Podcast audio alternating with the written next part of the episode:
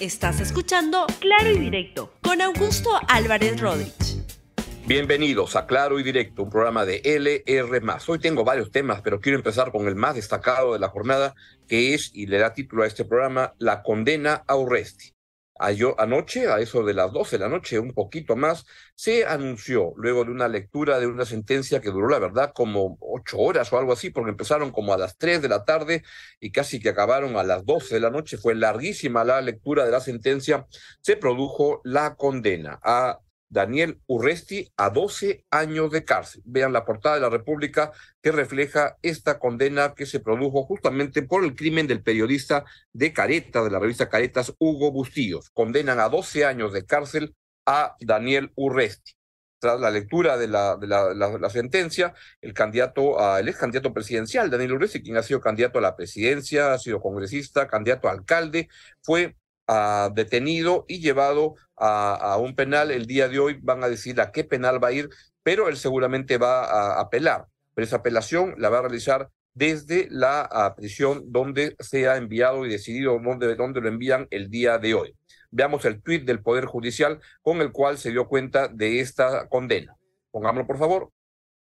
La tercera sala penal transitoria condena a 12 años de cárcel a Daniel Urresti Helera como coautor del delito de homicidio, el homicidio del periodista Bustillo, Hugo Bustillo. Esto ocurrió hace 35 años en Ayacucho, cuando ah, el, periodista estaba ejerciendo su trabajo como periodista para la revista Caretas y fue ah, pues asesinado por fuerzas del orden. Lo que ha encontrado el Poder Judicial en este caso es que el señor Urresti, quien ha sido general del ejército, pues este, participó como coautor en este tremendo y terrible asesinato de un hombre de prensa que estaba cumpliendo su trabajo.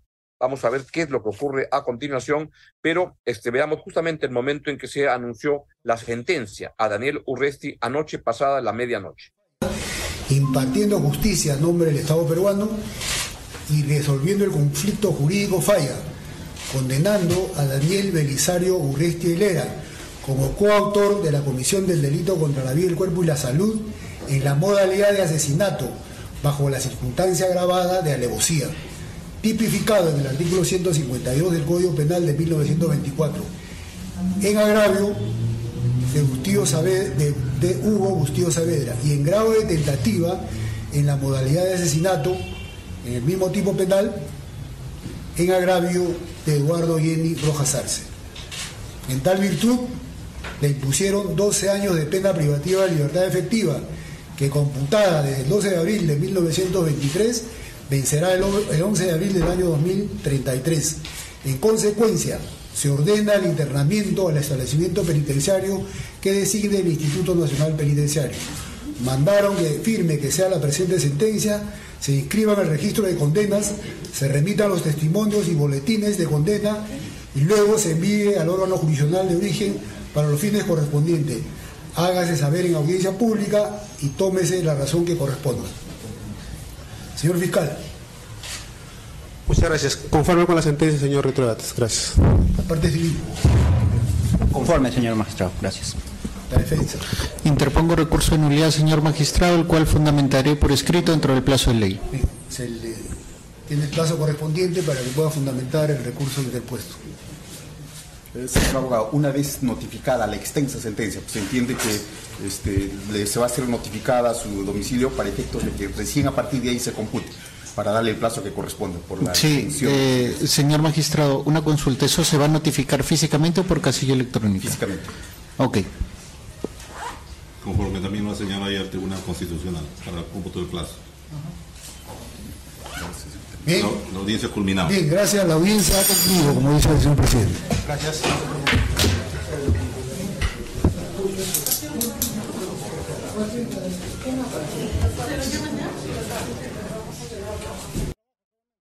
Ha sido un caso tremendamente complejo y largo que ha tenido varios procesos, anulaciones y se ha llegado a este fallo que ciertamente pues lo podrán apelar y veamos qué pasará en la siguiente instancia. Pero es un caso este, importante porque deben hacerse justicia con respecto a todo lo que ocurrió en esos años de la violencia terribles en el Perú. La hija de, ah, del periodista Hugo Bustíos, Charmelí Bustíos, ah, dijo que después de 34 años mis padres pueden descansar en paz. Su madre falleció hace algunos años y fue una persona importante en, lo, en aportar evidencia en este proceso. Vean, por favor, a lo que dijo la, la hija del periodista Hugo Bustíos. Y finalmente tenemos una sentencia condenatoria. Eso es lo que podría decir en este momento. Y puedo decir a mis padres que finalmente pueden descansar en paz. Por supuesto, por supuesto, pero esto no debería pasar después de 35, 34 años. Es una lucha constante, una lucha y Charmely Bustillos puso este tweet justamente anoche. Si lo pueden poner, por favor. Ahí está.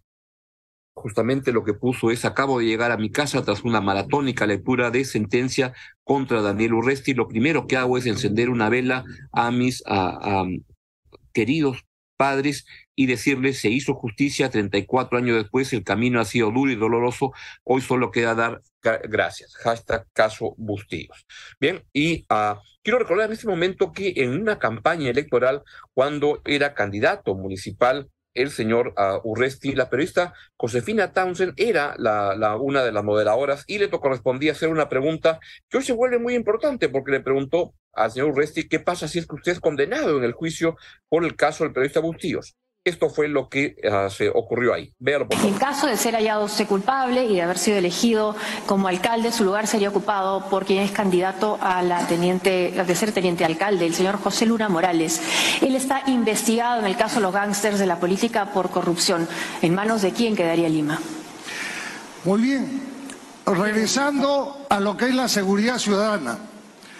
Nuestra acción urgente número dos va a ser la construcción de los megacomplejos Pero no está de respondiendo seguridad la pregunta, y policiales. eh, candidato Res, ¿en manos de quién quedaría la ciudad cuando la persona que es su teniente alcalde está siendo procesado por Dentro corrupción? de estos megacomplejos policiales se va a encontrar las fiscalías de prevención de delitos, de flagrancia, los juzgados de flagrancia. Tiempo, tiempo, candidato, que conste que casi no ha respondido a la pregunta ciudadana y tampoco ha respondido a la pregunta que le hemos hecho sobre su candidato a teniente alcalde y los procesos que tiene en curso.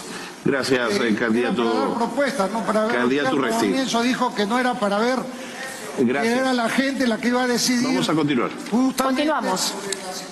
Continuamos. Es importante saber quién va de teniente alcalde. La primera pregunta que hace está dirigida a usted misma manifestó que no se iba a tener en cuenta. Eh, candidato, tome asiento. Nos interesa saber quiénes Gracias, están en su candidato. lista.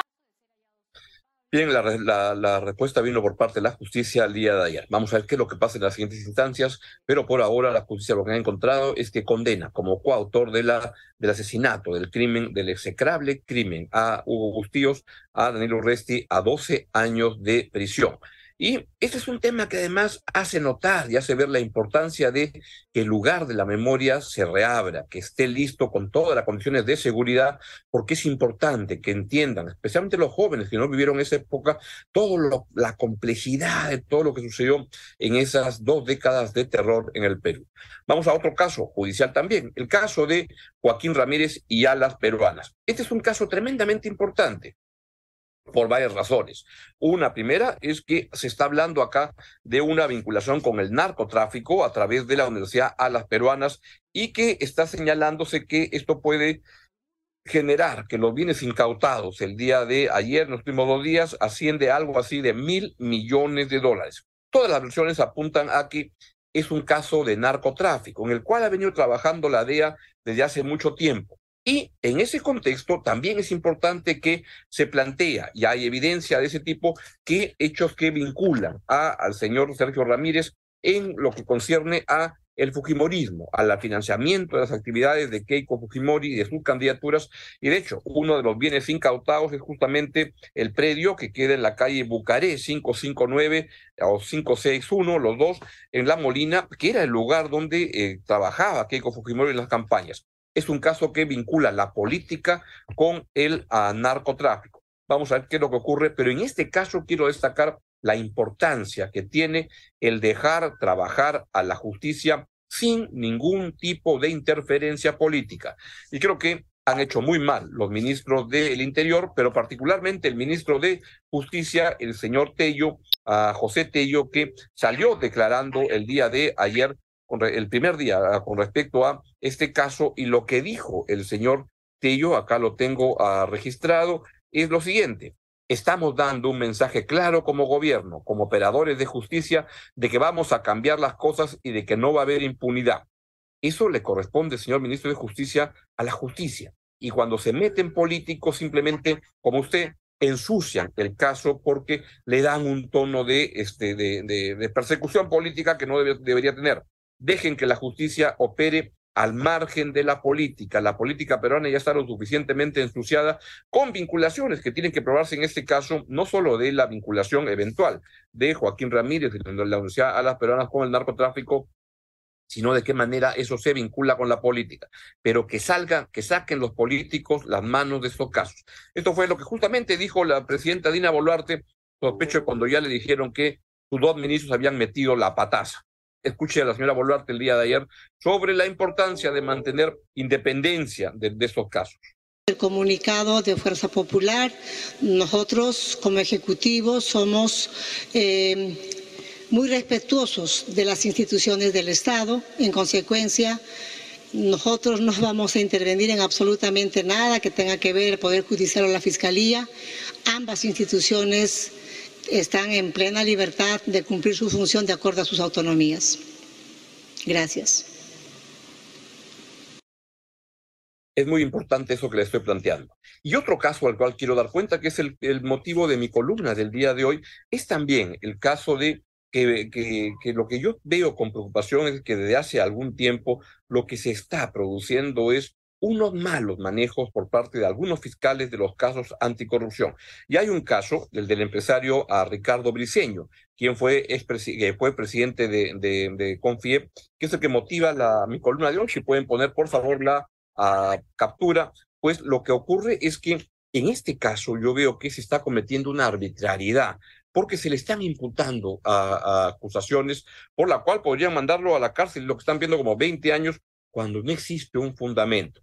Yo les recomiendo que lean lo que, por ejemplo, lo que se ha mencionado mucho en las redes en estos días, de casos que me preocupan y que evidentemente apuntan a situaciones en las cuales los fiscales simplemente disparan una red, tiran una red a ver quién chapan y en algunos casos me parece que no están actuando políticamente con neutralidad. Y esto es muy, muy grave, porque en el camino mm, piden a, prisiones preventivas, piden este, que son como una especie de condenas adelantadas, no se llega a formalizar los casos con acusaciones correctas, y es la peor manera de hacer justicia en la lucha anticorrupción.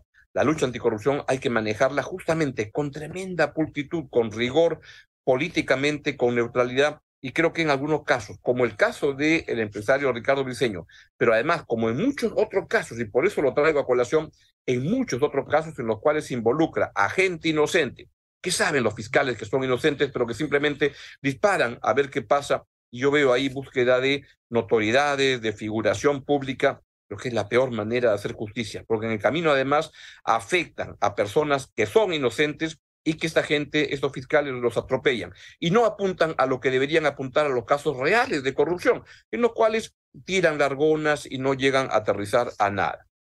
Otro caso, disculpen que este, el programa está hoy día muy marcado por las muertes y por, la, por estos casos, pero es, me impresiona mucho el caso de la enfermera ah, muerta que fue violada en una violación grupal en Puno de una manera salvaje. Bueno, el día de ayer falleció esta, esta enfermera, ya en Lima, cuando la habían trasladado, hay este, el comunicado de, están ahí las fotografías de cuando llegó la, la, la enfermera, que insisto, fue este, ultrajada de una manera tremenda, una brutalidad inaceptable, y ahí está el comunicado que da cuenta que la, la, la, la enfermera pues el día de ayer falleció, lamentablemente, es un caso terrible, la verdad, y este, es así, estaba acá.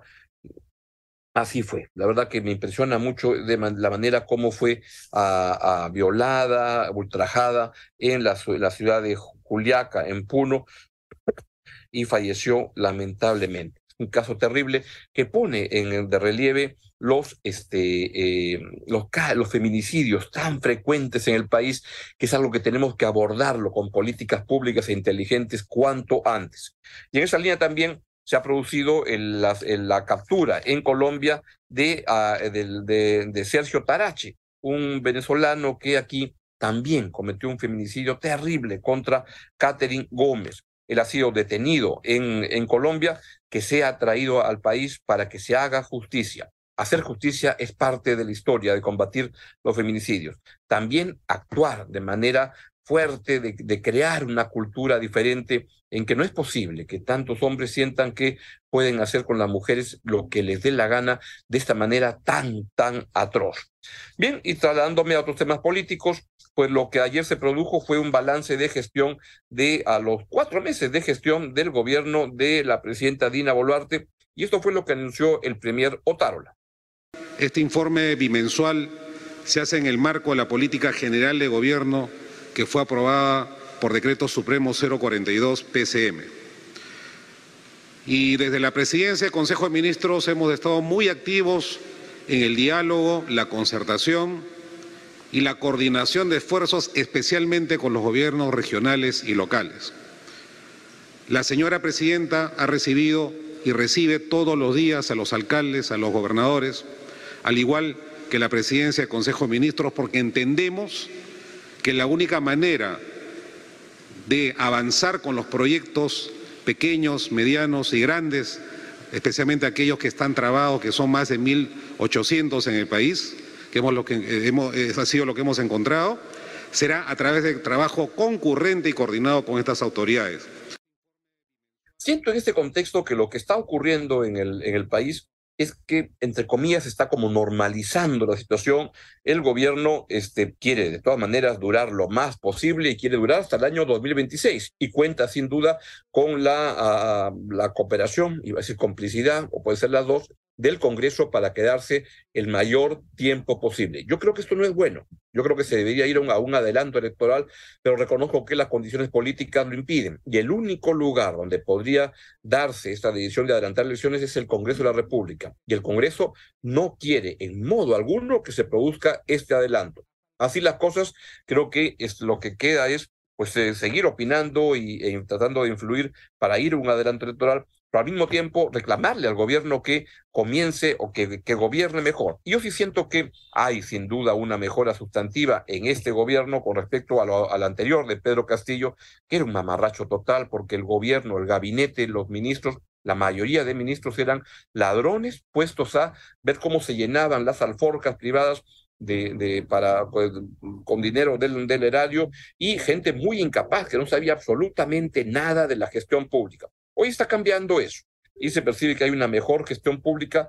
Vamos a ver qué hacemos, pero hay que pedir que se comience a gobernar más, no hay que perder tiempo. Entonces son dos rutas. Uno es el adelanto electoral, pero si es que eso no se da, hay que también exigirle al gobierno un mejor gobierno y sí siento que en esa dirección se está avanzando. La protesta además ha ido disminuyendo muchísimo, ya casi que está solamente en algunas regiones de Puno, pero a nivel nacional se ha este, cambiado de agenda y hay mucha preocupación por lo que son las inundaciones y los huaicos. Vamos a ver qué ocurra, pero qué ocurre, pero hay que marcarle la cancha también al gobierno para que haga una buena gestión pública. Y en esa línea me parece acertado el comunicado que ha aparecido el día de ayer por parte de ex cancilleres y ex vicecancilleres de eh, Relaciones Exteriores, de la, del Ministerio de Relaciones Exteriores del, del Perú, donde se hace una declaración que está claramente alineada con lo que es la posición del, de la Cancillería peruana de Torre Tagle sobre la Alianza del Pacífico. La verdad es una impertinencia, una majadería por parte del presidente, uh, el señor Manuel López, en uh, México, que cree que la Alianza del Pacífico es su, uh, su juguete y que puede, cree que puede hacer lo que le da la gana. Así que este, pues me parece bien el comunicado donde dice que confianza que como uh, resultado de consultas del de, eh, traspaso de la presidencia pro tempore pueda darse de inmediato de México a Perú. Tocaba que hace ya varios meses pasar a la presidencia de la Alianza del Pacífico de México a Perú. El señor uh, López o Manuel López, junto con su compinche, el presidente colombiano Gustavo Petro, no les da la gana. Ellos creen que los que deben manejar la cosa son gente de su club, gente de tendencia izquierda que puede hacer lo que le la, la, gana. Acá no se trata de izquierda o derecha, se trata de hacer lo que se debe hacer y es inaceptable. Y por eso está muy bien que se haya retirado los embajadores del Perú en Bogotá y en México, porque son dos gobiernos que resultan tremendamente, sus presidentes ingratos para el Perú. Este par de presidentes, Petro y López, López creen que pueden hacer lo que le da la gana, que lo hagan en otros lugares. En el Perú, no. Y finalmente, otro tema que, este, que me parece que es irrelevante es este debate que está habiendo sobre los limpia parabrisas uh, en el Perú. Yo he estado dándole vueltas y ya tengo una, una conclusión sobre cómo es que creo que se deben manejar estos temas y creo que no, el problema no son los limpia parabrisas, el problema y creo que lo que está ocurriendo es a propósito de ese terrible crimen que un venezolano, un, una persona venezolana que limpiaba automóviles y que este, una persona a la cual le había limpiado la luna, no le quiso dar, se presentó un problema y le clavó una tijera, una tijera en el pecho y lo mató. Mi impresión es que el problema no son los limpiaparabrisas. Y quiero defender también que hay mucha gente que se gana la vida limpiando autos y de esta manera llevando un pan para su casa. El tema de fondo es la inseguridad. Miren, el que hace ese, el que comete ese asesinato de matar con una tijera a un conductor porque no le da este, la, la, las monedas, ese es un delincuente, ese, lo, ese va, va, a cometer crímenes con este, permiso municipal, sin permiso municipal, ese va a cometer una fechoría de todas maneras, es un peligro para la sociedad. El problema es la inseguridad creciente, la delincuencia, y eso es lo que hay que atacar y no con medidas que están como proliferando en muchos municipios que me de prohibir la, los limpiaparabrisas, que me parece más un saludo a la bandera sin mucho fundamento que no va al tema de fondo. Bien, es todo lo que les quería plantear. Ah, eh, veamos por favor, está el alcalde de Felipe eh, Castillo, otro de los alcaldes que se suma a esta tendencia. Véalo por favor. Nosotros estamos de acuerdo con erradicar ese tipo de Mm. actividad ambulatoria de limpiaparabrisas. Eh, de repente hay realidades diferentes en cada distrito, pero en Sí. Los Olivos, eh, le cuento, el 50% de los extranjeros que están en Lima Norte están en Los Olivos. Hay un problema social importante en el distrito. Es más, yo recibo Me- ¿está quejas hablando de la diarios, migración venezolana? diarios, ¿La diarios, migración venezolana? En general, yo no quiero ser, digamos, eh, de- de, eh, hablar de nacionalidades, hablo en general, pero sí, recibo quejas diarias, constantes, de vecinos que muestran su fastidio, su incomodidad, porque muchos, digamos, de estas personas, eh, sin permiso, quieren limpiar el parabrisas de los vehículos y no solamente genera incomodidad, sino a veces reciben presión, reciben... coa- Mi impresión es que esas decisiones, esas medidas no van al fondo del asunto. El fondo del asunto es la delincuencia, la inseguridad, que tiene muchas causas y que está azotando a la región, América Latina, desde México, desde Ecuador, Chile, Argentina en el Perú, sin duda con una inclemencia muy, muy grande y requiere políticas mucho más claras. No las políticas autoritarias, antidemocráticas como las que aplica el señor ah, Bukele en El Salvador, que algunos quieren admirar acá. Eso es inaceptable. Hay que trabajar con seriedad, con respeto a los derechos humanos, con principios democráticos. Bien, es todo lo que les quería comentar el día de hoy. Es hora de irme y dejarlos con la estupenda programación de LR. A continuación viene Rosa María Palazzo con Sin Guión. Que tengan un buen día. Nos vemos mañana. Chao, chao. Gracias por escuchar Claro y Directo con Augusto Álvarez Rodríguez. Suscríbete para que disfrutes más